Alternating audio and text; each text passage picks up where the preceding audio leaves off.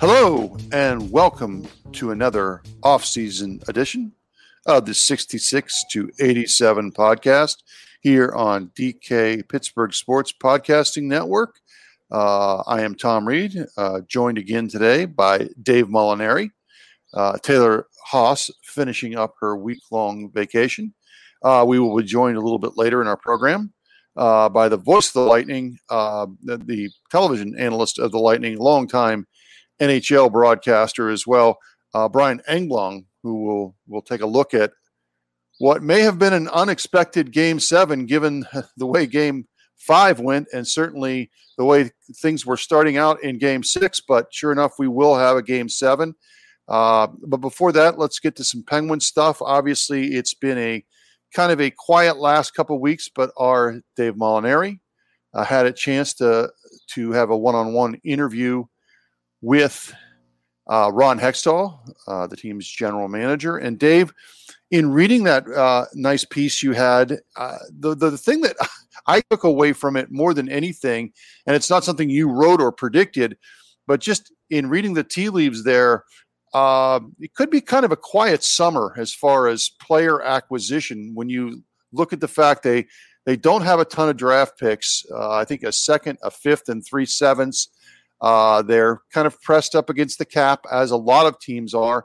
And then in listening to Hextall, I thought it was very interesting in what he was saying about some meetings. Uh, the guys like to get the GMs, decision makers like to get together face to face. And what normally they would during the Stanley Cup Finals. That has been uh, canceled. Um, what was your takeaways in, in, talking in talking with Hextall? Well, I, I mean, I don't know that I reached any conclusions about how busy it will be. I, I think he will explore a lot of possibilities for personnel moves this summer. Um, he acknowledged that it will be a hindrance to not only not have the GM meeting, face to face meeting that normally is held during the Stanley Cup final, but also the fact that the uh, draft will be done remotely again this year, and, and thus you won't have the, you know, face to face interaction with other GMs that, that you would in a normal year. You know, being able to talk to a potential trading partner in person, you know, uh, obviously makes makes it easier to uh, to get a deal done. But I don't think that ultimately that will be a uh, a hurdle that that Hextall or, or any other GM will be unable to overcome. I, uh, but but but part of that too, at least as far as uh, one of the things that get thrown into the mix this year, and Hextall mentioned this, I think, in his interview with you, is teams may not want to make any moves prior to the expansion draft to see uh, you know, the last thing you want to do is trade for a player, and then somehow either that player or a player you wanted to protect, you have to move down in the pecking order. Uh, so, would it be fair to think that we probably aren't going to see a whole lot of activity prior to uh, the the Kraken getting their uh, the, the, players that they're going to get in the expansion draft? No, I mean that that would make sense. Um, something people should keep in mind is that the NHL is not on a normal calendar this year. Right. You know, in a non-pandemic year, the draft probably would have been this coming weekend. Uh, you know, started Friday and Saturday, and the expansion draft likely would have been held a week ago. Instead, yeah. those things are, are basically coming on, you know, a month later.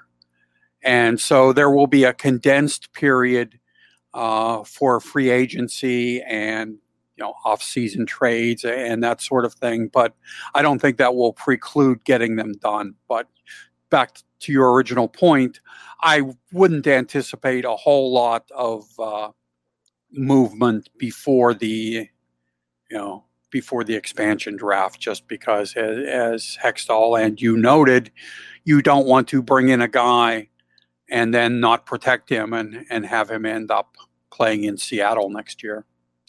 Uh, the the other uh, major talking point of that story uh, was that that Hextall and well, just management in general have not gotten to their final list of players they want to protect. Uh, do you buy that? Uh, I mean, obviously, the, the you know the, Ron Hextall can tell you whatever he wants. Uh, they've had more than you know coming up on two months here since the end of this season. Maybe a, maybe a little bit less, but uh, do you, you really think that they're they're struggling with maybe one or two guys? And and if so, who do you think those might be? I mean, I I don't know that struggling is is the word I would use, but I could see where there could be some some ongoing back and forth. You know, they they don't have to submit their list for nearly a month. Yeah. Uh, you know, so there, there's no reason to have it, you know, uh, etched in stone just yet. You know, um, there's a, a, handful of players that you, you could make a case for protecting or that you could see going unprotected. You know, Zach Aston Reese, Teddy Bluger, Brandon Tanev, uh, possibly Jared McCann. Uh, you know, and I could see people on Hextall's staff maybe having conflicting opinions. You know, that, that they haven't reached a consensus on the seven forwards and, three defensemen. Although I, th- I, think the three defensemen are probably a relatively easy call, but you know you could uh, make an argument for a number of uh, of forwards, depending on exactly what kind of team they they want in the future, who they think they might be able to acquire uh, via a trade or free agency. You know, that uh, that could influence a guy that they might expose. So no, I I, I don't know that he was uh, being mis- misleading or, or disingenuous when, when, he suggested that you know there there are you know the the list is is not completely finalized just yet. Sure.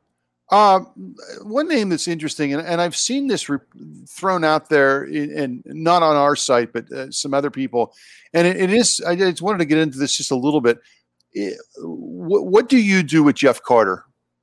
Uh, and here's the reason I bring Jeff Carter's name up, and you think, well, my God, 36 years old. What would a expansion franchise want with a 36 year old? Here would be my thinking, and I'm not saying I would do this if I was Ron Francis, but if I'm trying to maximize my assets, uh, could there be a line of thinking that if you took Jeff Carter and he was willing to play, I think the one thing you'd be scared of is is him saying, "I'm I, am i am not. I'll just retire. I, I wanted to play for a winner." But say he goes along with this, and Jeff Carter is decent again in the regular season. I could see the Kraken taking him and saying, "We can flip this guy for a maybe a second round draft pick or a a higher draft pick." uh, for, to a contending team at the trade deadline. Where are you with Jeff Carter as far as protecting him? I probably would not protect him. The, the right. point you raised is uh, quite valid. I could also see uh, the Kraken claiming him if they thought that he could help them to establish the kind of culture that they want there. Sure, absolutely. Um, you know, wh- whether Ron Francis would see it that way. You know, I, I really can't say. Uh, but I, I, would be if if I were Ron Hextall, I would be willing to take that chance, um, and you know, ha, ha, with the the payoff of being able to protect a younger player who might fit into my plans uh, longer than than Jeff Carter, who even if he is with the Penguins next season, you know, there's certainly no guarantee that he will want to continue to play uh, beyond the, the expiration of, of, his contract in 2022, or that the Penguins will want him to play. You know, everybody sure. hits a wall eventually, and and you don't always get you know a six month warning that it's coming. So, right. Uh, you know, it, exposing him would be a gamble, but at this point, if I were the Penguins, it, it's one that I probably would be willing to take. Yeah, I agree, and I also wonder too if, if Jeff Carter would would use play the card. Look, if you take me, I'm I'm retiring. I, I think Jeff Carter, uh, in listening to his comments at the end of the season, uh, he does seem like he's all in here, and he certainly played like he is all in here. And I don't think in the last year of his career, if if if indeed this is the last season, that he's going to want to. Now, of course, we saw what happened with the Golden Knights, but uh, you know, unless something crazy like that again happens, I can't see him wanting to play his final season on an expansion team. So I'm with you. I think uh, it's worth the risk. So, David, kind of the I say well, the bottom of the lineup uh, of the forwards right now. Where are you leaning? Who are you willing to? Who do you think you would be willing to expose there?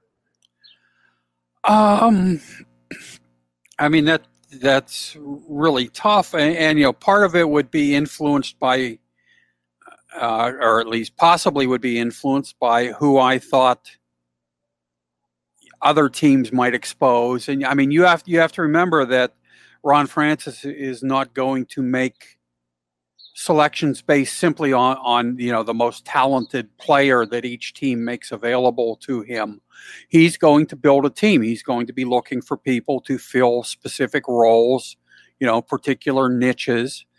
Um, you know, so you have to try to take that into account. You, if if you're Ron Hextall, you have to kind of try to get inside of Ron Francis's head. Um, I would probably be willing to expose uh, Jason Zucker. I think he's a good player. Um, I don't think he has shown in his time in Pittsburgh that he's able to produce to uh, a level commensurate with the salary cap space that he takes up. And in his case, it's certainly not a lack of effort or commitment or anything like that. He just hasn't uh, produced to the, the level I expect. You know, a guy w- would have a tough call on uh, could be Jared McCann uh, yeah. who, if you expose him, I could see him being quite attractive to Seattle. And he, you know, he's a guy that the Penguins would, would like to keep, but I don't know that I would protect him at the expense of, of using of losing a uh, say a Brandon Tanev. Uh, who I think is is really one of the driving forces for this team, or even a, a Teddy Bluger, who I think can uh, can fill a valuable bottom six role here for, for a lot of years. Um, you know, the, the Penguins, uh, I, I, think, have uh, pretty much accepted the idea that they're going to lose a good player. And, you know, whoever it is, uh, there will certainly be some second guessing of the of the decision to expose that particular player. But you know that that's part of the business, uh, having your decisions second guessed by by people on the outside. Sure. Uh, I would be surprised if, if they expose Tanev. And the reason I say that is because uh, the, the talk about wanting more tenacity and more grit and more, a little bit uh, size doesn't fit in. But let's be honest, he plays a lot bigger than his size. He seems to be more of what they want. And if you lose Tanev, then you're going to have to not only keep filling in those spots, but then you're going to have to replace a big part of what you already have. But let's let's move along uh, you know, every every show here in the off season, we're kind of looking at one player, a little player evaluation of the season. Uh, today, we we come to Brian Dumoulin, Dave. Uh, 41 games, uh, four goals, 10 assists, 14 points. Again, he's not noted for his offense, uh, plus minus of 18. Uh, did not start the season, but once he got in, they, that's when they, that team really seemed to take off, and it really seemed to stabilize – his partner, uh, uh, Chris Letang. I, I want to get your thoughts on his regular season. Well, that, I mean, that's his greatest value to the Penguins is that he allows Chris Letang to be Chris Letang, um, because Letang can take some chances offensively and, and get involved in the offense to a level that he wouldn't be able to if he didn't have a partner who was so defensively responsible and, effective as Dumoulin is. Um, you know, Dumoulin doesn't earn his seven-figure salary on, on the basis of the goals he scores or, or sets up. He, he's there uh, primarily because of his work in his own end, and you know, I don't think he has to uh, be embarrassed when he cashes his paycheck. He he earns it. Yeah, and obviously, uh, we, you you alluded to the the three people that you're protecting. Got to be one of them, right? Oh yeah, yeah, absolutely. Yeah. You know, that's he, that that's a given. I, I, you know, you well, they they can't expose Letang unless Letang would go along with it. But if you're going to expose Dumoulin, you might as well put Letang out there too, because without a partner like Dumoulin, I I think you really detract from from Letang's value to the Penguins. I think you know, all right, they're, just, they're, they're kind of a package deal. Sure. All right, just getting started here. We'll be back with the roundtable in segment two, and a little bit later, uh, we'll hear from uh, Lightning uh, television analyst Brian Engblom. So stick with us here on the 66 to 87 podcast.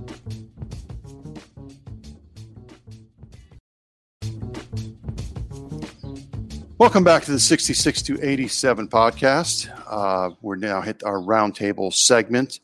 And as we mentioned, we've mentioned many times, it seems like in the last couple months since the new management team came in, uh, Ron Hextall and Brian Burke would like to add some maybe some size and some grit or tenacity, whatever way you want to phrase it, to this lineup going forward, if they can, uh, if the if the moves are available, if the money is available. And Dave, I'm wondering when you look at the success probably unexpected success of the New York Islanders uh, to force a game seven. We're recording this on a Thursday, and the Montreal Canadiens, who, as of recording, had a chance to eliminate uh, the heavily favored uh, Golden Knights. I'm wondering, does this kind of reinforce their thoughts about what they need, what they would like to add a little bit into their lineup? given was certainly with the Islanders the way they play. And I think the Canadiens are kind of like the Islanders light. They're not quite as uh, heavy of a team, but they certainly play with defensive structure and really rely on a lot of tenacity. Do you think when they look at the way these team teams are playing, you see, yes, we're, we're on the right track with kind of way things are going here? Um, honestly, I, I, don't know that they they needed to have any sort of uh, yeah affirmation that that the Penguins need to to get bigger and tougher. I, you know, whether you know whether the the Islanders and Canadiens had the success that they have, I really don't think should influence uh, what what the Penguins' approach is. I you know it's it's not as if Hextall and Burke have staked out a controversial position here. You know, they're they're not doing anything to go against uh, logic. So you know, I, I don't know that that they really needed any any validation. And frankly, if the Penguins had gotten the kind of goaltending that Carey Price has given Montreal and, and that Ilya Sorokin and Semyon Varlamov have, have given the Islanders for most of these playoffs, there's a pretty good chance the Penguins would still be playing despite uh, their relative lack of, of size and, you know, modest toughness level. Yeah. And, and again, I, I, I always I, I, caution people every time we talk about this as far as toughness. We're not talking about guys – uh, dropping gloves and fighting. It, it's more of just uh, having the, the the the willingness to play as much with will as skill, and both of those teams have that in spades. I am, and we'll, we'll get into with Brian Engblom a little bit about uh, this a little bit later, but I am really surprised at how well the Canadiens have held up against the Golden Knights, who, when you look at that roster and you look at the way that they've played, previous in these playoffs can play it any way you want. And as you mentioned, Carey Price has been very good. But Dave, I think the Canadiens have probably outplayed them in four of the five games. I mean, they've been the better team, and and as the series has gone on, Vegas has found it harder and harder to get quality chances. And again, uh, it's great to have Carey Price back there who erases some of those big chances the Golden Knights have had, but they have struggled uh, to really create a lot of chances. Oh, they, they have, and I mean that really is a credit to the Canadiens. Uh, they have played their defensive structure and ferocity has just been incredible. Uh, know, try it's easier to get through a minefield than, than, than to get through the neutral zone against that team. They're just, yeah. um, they just make you fight for every inch you get. I and I can't imagine, uh, you know, the the physical toll that it that it takes on the Canadiens just to to play with that level of commitment. You know, every shift all over the ice. It just has to be incredibly draining. But you know, the fact that as we speak, they're one victory away from uh, going to the Stanley Cup final. You know, shows that the the effort has certainly been worth it. Yeah, and and and and give them credit. They they they do have some guys that probably flew under the radar as far as there's some skill there. Nick Suzuki seems to be making plays every game. Cole Caufield who certainly is no one's idea of a big player, as, as he's as he's gotten into the playoffs and played more, seems to be making a couple of big plays a game. And but but to their size, the guy that really has impressed me as this series has gone along is Josh Anderson, a guy that I would have loved to see in the Penguins. Uh, they probably uh, the the Blue Jackets probably would have never traded within the division, even though they weren't in the division this year. But that's to me the type of guy that that probably has Brian Burke and and Ron Hextall like, oh my God, if we could land that type of player because he is so effective in the playoffs. Yeah, and you know he's he's been the the player that the Canadiens uh, thought and hoped that they they were acquiring from Columbus. He's uh, you know a big guy who can play. That's you know that's that's the prototype that uh, that the Penguins are looking for. Uh, Dave, uh, getting back to a second from our first segment with with Kraken, they made news uh, this week that they, they hired Dave Hakstol, the former Flyers uh, coach, and uh, if I'm correct, uh, was North Dakota's uh, former coach. Uh, thinking that my, my, guess here is that younger, you know, work with a younger roster that's probably going to be just your. Were you surprised that that, that Hakstol was the, the choice there? I was surprised only because it's it's not a name that had been circulating at all. I mean, Ron Francis did a a really good job of of keeping uh, things undercover during his coaching search. You know, heard a few names that uh, of of guys that were considered, but for the most part, the the, the process uh, flew under the radar. Uh, Hakstol, you know, didn't have the success that was expected in Philadelphia, uh, and then ended up uh, in the spent the past season as an assistant in Toronto. Um, I will defer to Ron Francis's judgment on him, and if Hakstol does uh, prove to be a successful coach uh, in Seattle, he will not be the first guy who struggled in his initial head coaching job and uh, and then went on to do very well. In fact, there's a guy in Pittsburgh named Mike Sullivan who who went down that very path. So, uh, yes, I, I, I was surprised, but I don't know that that means that uh, it was not a good hire.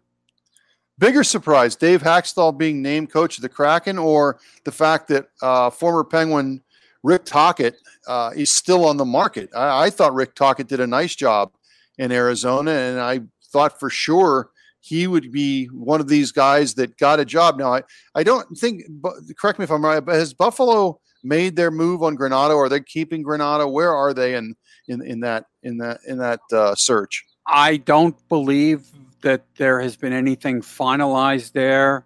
Um, but you know the the only uncertainty now is in Buffalo and in Arizona, and I'm not sure that the Coyotes will be hiring no. uh, Tocchet back. Uh, so, you know, eh, given given that it seems like a, a, pretty good chance that Granato will get that job in Buffalo, you could certainly make a case that that he earned it, the opportunity to do it. You know, Tocchet might uh, be on the market for a while here. You know, and and I don't know if that is necessarily a bad thing.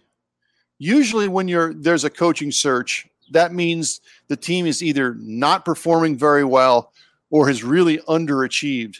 Whereas sometimes, and the Penguins have a history of winning Stanley Cups with uh, guys brought in in mid-season. Not saying that that's going to happen here next year, but what I'm saying is sometimes if teams have slow starts, and we see this every season, Dave, uh, teams Montreal, Montreal's a perfect example this season. Got rid of their coach right away uh, at the beginning of the year, and everyone's like, "What are you doing?" They they fired was it Claude Julien, right? Yep. Just like weeks into the season, and sure enough, here they are, as we said, one game potentially from going to the final. Uh, that could be an advantageous position for Rick Tocchet if that's the case. It could be. I mean, I thought that he would be a real nice fit in New York. I thought he was the yeah. kind of guy that uh, that could really, you know, install some of the some of the fire that I think the Rangers would uh, benefit from. You know, in, in, that regard, they're they're kind of like the Penguins. Um, I, I think they could use some size and grit there, and uh, Tocchet, uh, you know, embodied that as a player, and and he hasn't lost that to, as a coach. But you know, I, I don't think we have to worry about him joining the you know the long term unemployed. No, uh, you know, something will come along for him, even if it doesn't during this off season. Yeah, I would not. I would if I'm Rick Tocchet, I'm not taking an assistant's job anywhere because I think he will be one of those guys. Again, assuming Buffalo goes with it keeps Don Granato, and and he did a not really did he to his to his credit, he did a nice job, uh, com, kind of coming in and trying to clean up that oil spill that is the Buffalo Sabres right now. Uh, but I, I do think that this could work out for Tocchet. I, I think that uh, you know every year we see it. Uh, you know, and you're, another guy that's going to be out there is John Tortorella. Tocchet's a lot younger. Again, had success. Doesn't quite have. And I love, I love, uh, you know, I, I love John Tortorella, but doesn't quite have, doesn't have the baggage that Tortorella has sometimes that comes and you goes think? with, yeah, yeah. Yeah, but again, I you know I, I know the I know the view in Pittsburgh of him, but I saw him do a very good job with the Blue a young Blue Jackets team that they always say, well, he can't coach young guys. Well, he coached one of the youngest teams in the league for four or five years. But I just have a feeling that Rick Tocchet's going to land something pretty good. And it would not surprise me to see him behind a bench as a head coach before Christmas next year.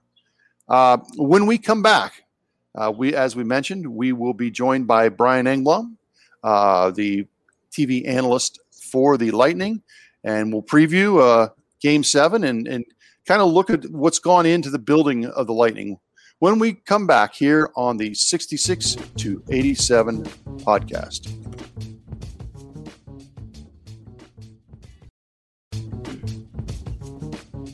Welcome back to the 66 to 87 podcast. And as promised, we are now being joined by Brian Engblom, uh, who is the uh, television analyst for the Lightning.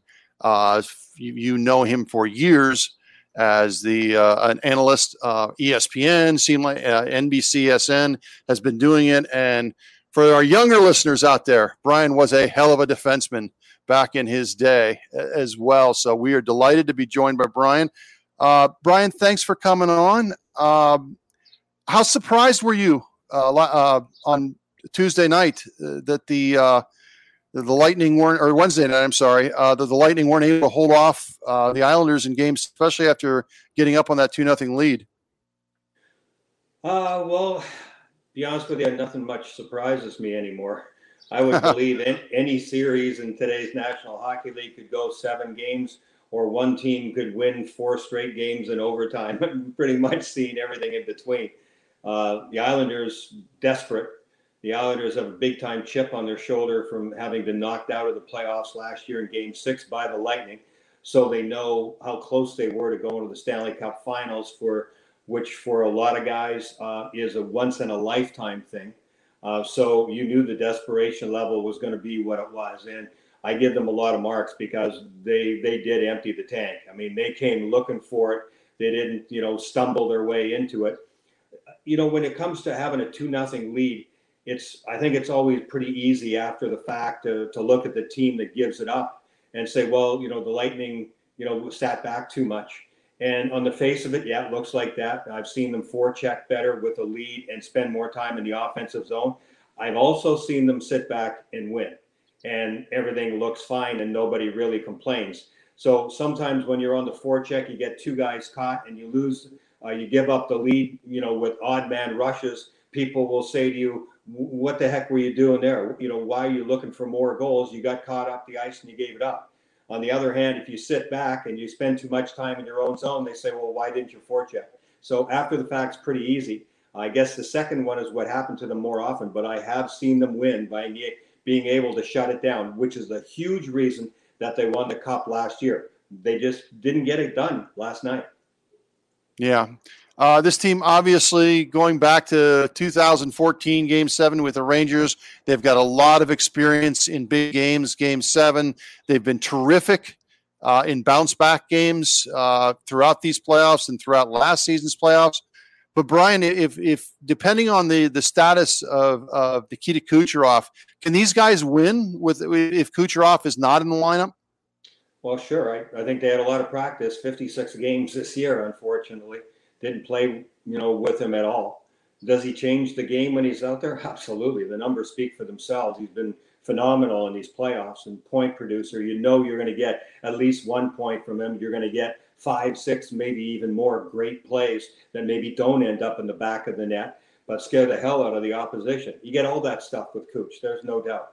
If if he doesn't play, then it means that they have to go back to the way that they played when he wasn't there.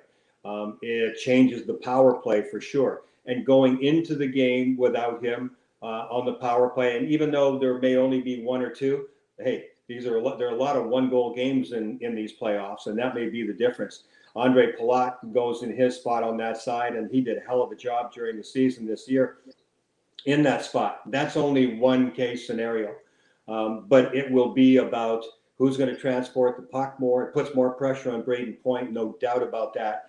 Is he capable of doing that? Yeah. Will he get more attention? I mean, the Islanders aren't stupid. They're going to focus on him.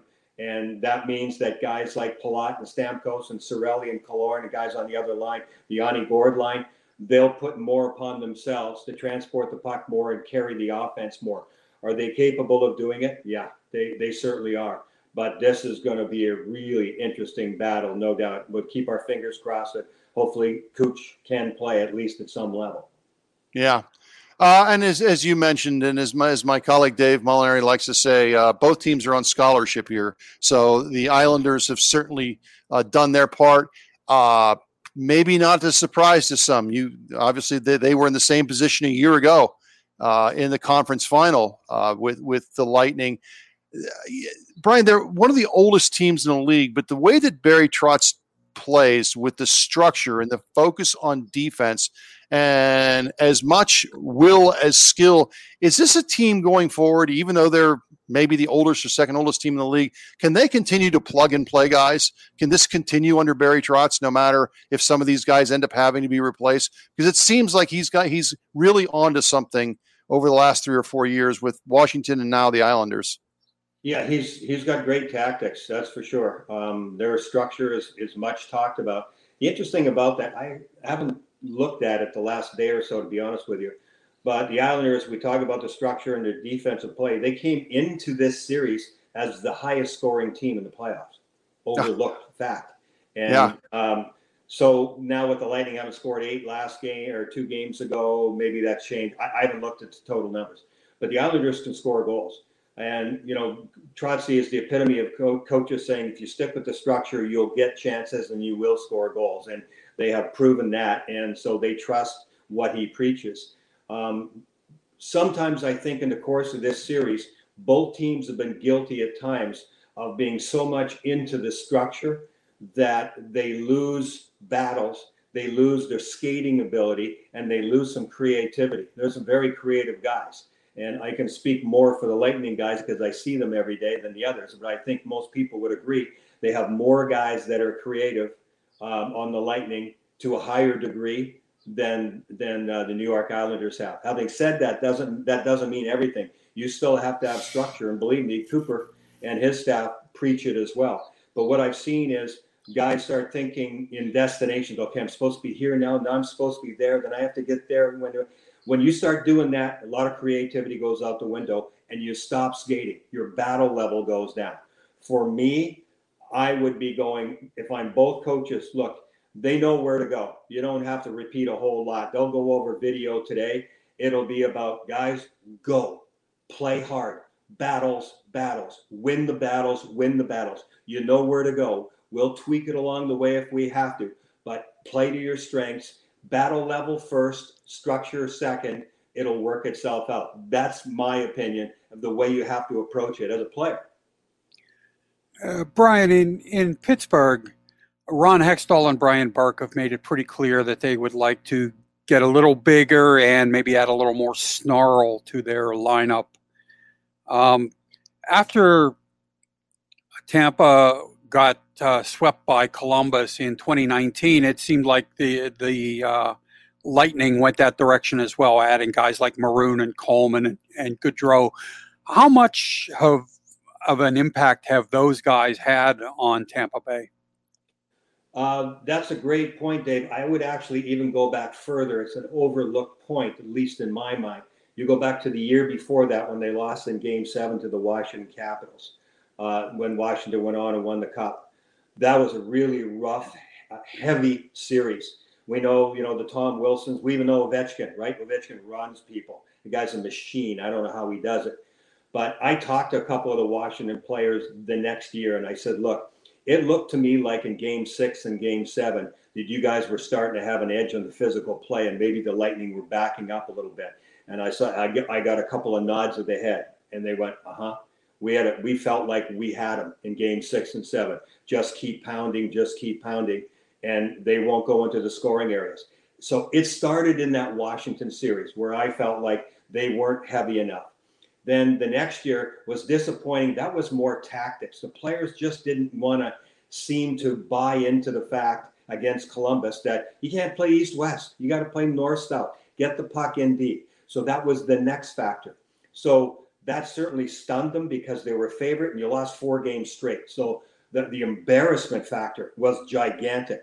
But management wise, they went, yes, we've got to get some guys that are bigger and tougher and get back in their face. So enter uh, Luke Schenn, Pat Maroon, uh, Zach Bogosian. And it was classic last year against the Islanders. I think it was game four, where they had three on three staring contest. And oh, yeah, the lips were moving too before the game even started because Brayden Point had been run at a couple of times, and Maroon and Bogosian and Schenn going, mm It was Matt Martin and Johnson and I think Mayfield on the other side. And they're both going, not that guy. We are going to do exactly the same thing. We're going to crush your little guys, and you know exactly who it is. This was before the game started. That won them the Stanley Cup, in my mind. Absolutely won them the cup. Now, this year, the Lightning they're fine. They're happy. In fact, against Carolina, they turned it into a rougher series because they play better. And Carolina doesn't play that way. For me, Carolina is going to have to look at that. They look a little bit like the Lightning did two and three years ago, maybe four. So, an excellent team, but something missing there. That's what playoff hockey does to you. So now you've got two teams that absolutely hate each other, and the Islanders and the Lightning, and that's what shows. Neither team is going to back off an inch and they will smack each other right in the side of the head if they have to. They will play the tactics. It'll come down to battle levels and execution, no doubt, and of course, always goaltending. Mm-hmm. Sticking with the uh, the Pittsburgh parallels, it's been it's it's practically a rite of late winter around here for the Penguins to give up high round draft choices for for immediate roster upgrades. You know, for the for the stretch drive in the playoffs. Uh, Tampa Bay did that this year, gave up its first rounder to Columbus to get David Savard. Has has he been a, a good investment for them so far? He's better now. Um, it took him a while. Uh, I think he's played very well in this series. Up until this series, um, I thought he was, he struggled early. Uh, he really had trouble finding his niche. Uh, Columbus plays a very different style than the Lightning defensively, and he was not comfortable. That was for sure. He played with Victor Hedman early for the first game or so. That did not work well. But on his behalf, Victor Hedman, the first game was against Nashville. They got smoked, and Victor probably had his worst game of the year. Got caught off the ice about five times. It was unfair for Savard. Then they put him with McDonagh. That worked well. But the reason he didn't play McDonagh with or him with McDonagh in the playoffs is because Savard doesn't hold the blue line. Columbus didn't hold the blue line. What they did was funnel back into the middle and get support and cut those east-west plays off. The Lightning like to hold the blue line. They like to jam in the neutral zone and then hold the blue line. When they played against Florida, you knew McDonagh was going to play against Barkov, and you can't have just one guy holding the blue line. They both have to. Cernak had played a lot with McDonagh. They're very good at it, and they held the blue line and they played physical. Savard can play physical, but it's just different. It took him quite a while to get used to it because he's a good passer. He's got good movement to his game. He was on the power play before Seth Jones showed up, if you remember way back in Columbus. He can shoot the puck, he's got some moves, but over the last couple of years, your game gets smaller because other guys are doing that job and you're not a power play guy anymore. So I know it's a long answer, but it's the best way I can give you an overall look of what my view is on David Savard. I think the offense is coming, his movement and his ease to the game is better, and that's huge because we know he knows how to play defense. And if we could shift for just a moment to the to the other series, uh, did you have any idea going back a few weeks that that Montreal could have the kind of success that it has and, and be in the position that it's in? No, not based on the numbers and the way they had played during the regular season. And to be honest with you guys, I didn't watch as much hockey of that division this year as I normally would because you know the it was the, the intensive schedule and focusing on your own division because you're not even going to play those teams. So to be honest with you, I didn't watch them a ton as the season went along, but I looked at their numbers like everybody does. Go, oh wow, okay, they made it in the playoffs. Are they going to beat Toronto? Probably not. Although I never thought Toronto was going to get to the finals. That's a different story. Did I think they were going to beat Winnipeg? No, I did not think they were going to beat Winnipeg. And then the whole Scheifele thing happened, but they were beating them anyway. And was I surprised? Hell yes. And I'm even more surprised now because no, I did not think they were going to beat Vegas Golden Knights either. Now, one's not over, obviously, but boy, did they have the forwards of the Golden Knights ever tied up. I mean, my jaw is on the floor watching some of these games going, oh my goodness, I don't even recognize those forwards on Vegas. They haven't played nearly the way they normally do. And all credit to Montreal. Their big defense has made a difference and it's almost a throwback. It's interesting people's concept of the game, and it's certainly true. You have to have mobility, and you need speed. You need the Cale Makars like like Colorado has, brilliant young defensemen who can you know really dance with the puck. But when the playoffs come around, look at Montreal and the four guys they play the most: big, heavy, beefy guys that don't let Vegas into the scoring area or anybody else they've played against. So you have to be able to play more than one way. That has always been true in the playoffs, and it is absolutely true again this year. Well, good stuff. Uh, very good stuff.